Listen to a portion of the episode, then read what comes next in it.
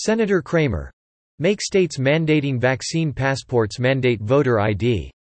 Written by Veronica Kirilenko. Wednesday, August fourth, twenty twenty-one.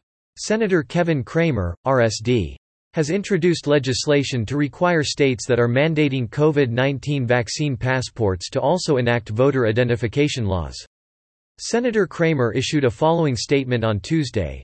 If states that take federal money for elections feel the need to make residents verify a piece of information as private as their vaccination status just to return to normalcy, then they should have no problem requiring people to prove they are who they say they are when they go to vote.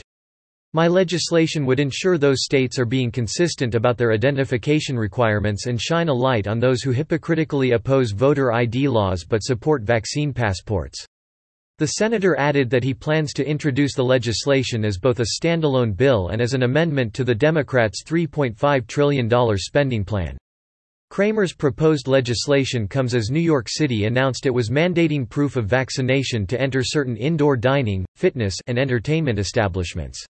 Even though no states have made proof of vaccines mandatory, New York, California, and Hawaii have all created optional vaccine digital passports for residents.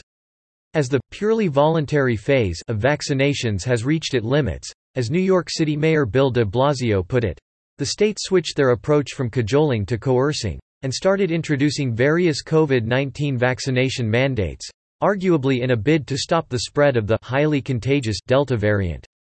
There is also Oregon, which is requiring retail stores, restaurants, grocery stores, and other establishments to review vaccination status cards of those consumers who refuse to wear face masks. Some observers pointed out that the same people that readily embrace the COVID I Ds are adamantly opposed to voter I Ds. The latter are considered racist and discriminatory against ethnic minorities, since, the argument goes, they are disadvantaged and have difficulty obtaining voter I Ds. Yet, the statistic shows that many of the black residents in New York City have not rushed to get their COVID nineteen shots, and thus will soon be unable to enjoy certain services.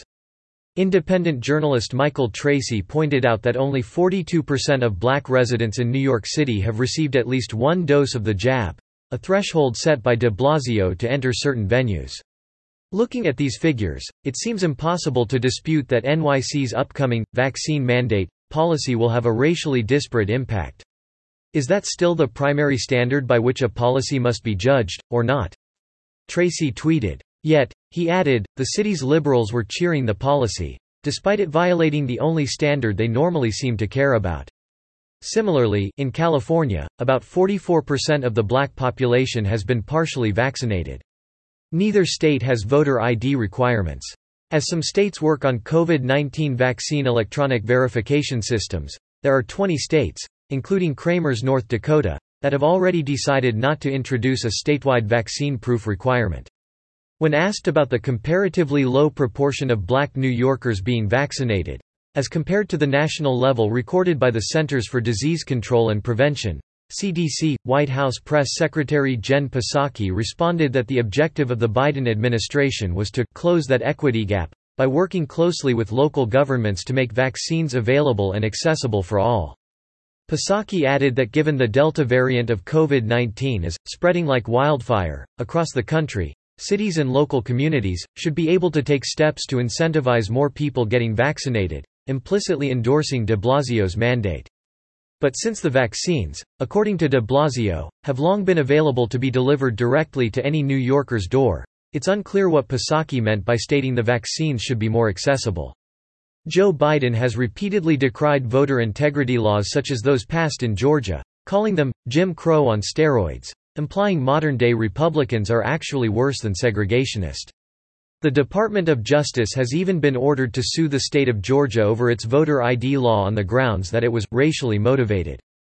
At the same time, the administration sees no problem with requiring people to share their personal medical information to attend certain public venues, and, accordingly, sees no problem that access would be denied to those who refuse to do that.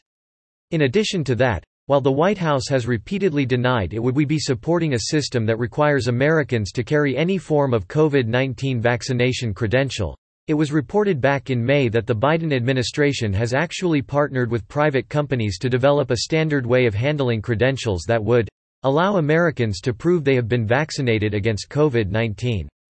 On July thirtieth, C D C Director Rochelle Walensky indicated the Biden administration is considering a federal vaccine mandate. That's something that I think the administration is looking into.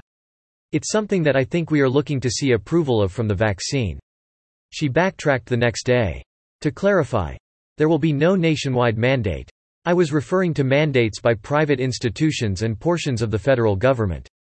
There will be no federal mandate, Walensky tweeted. Subscribe to The New American and listen to more by clicking podcast on the top right corner of our homepage. Also, please consider donating to help us push out more content for you, our listeners.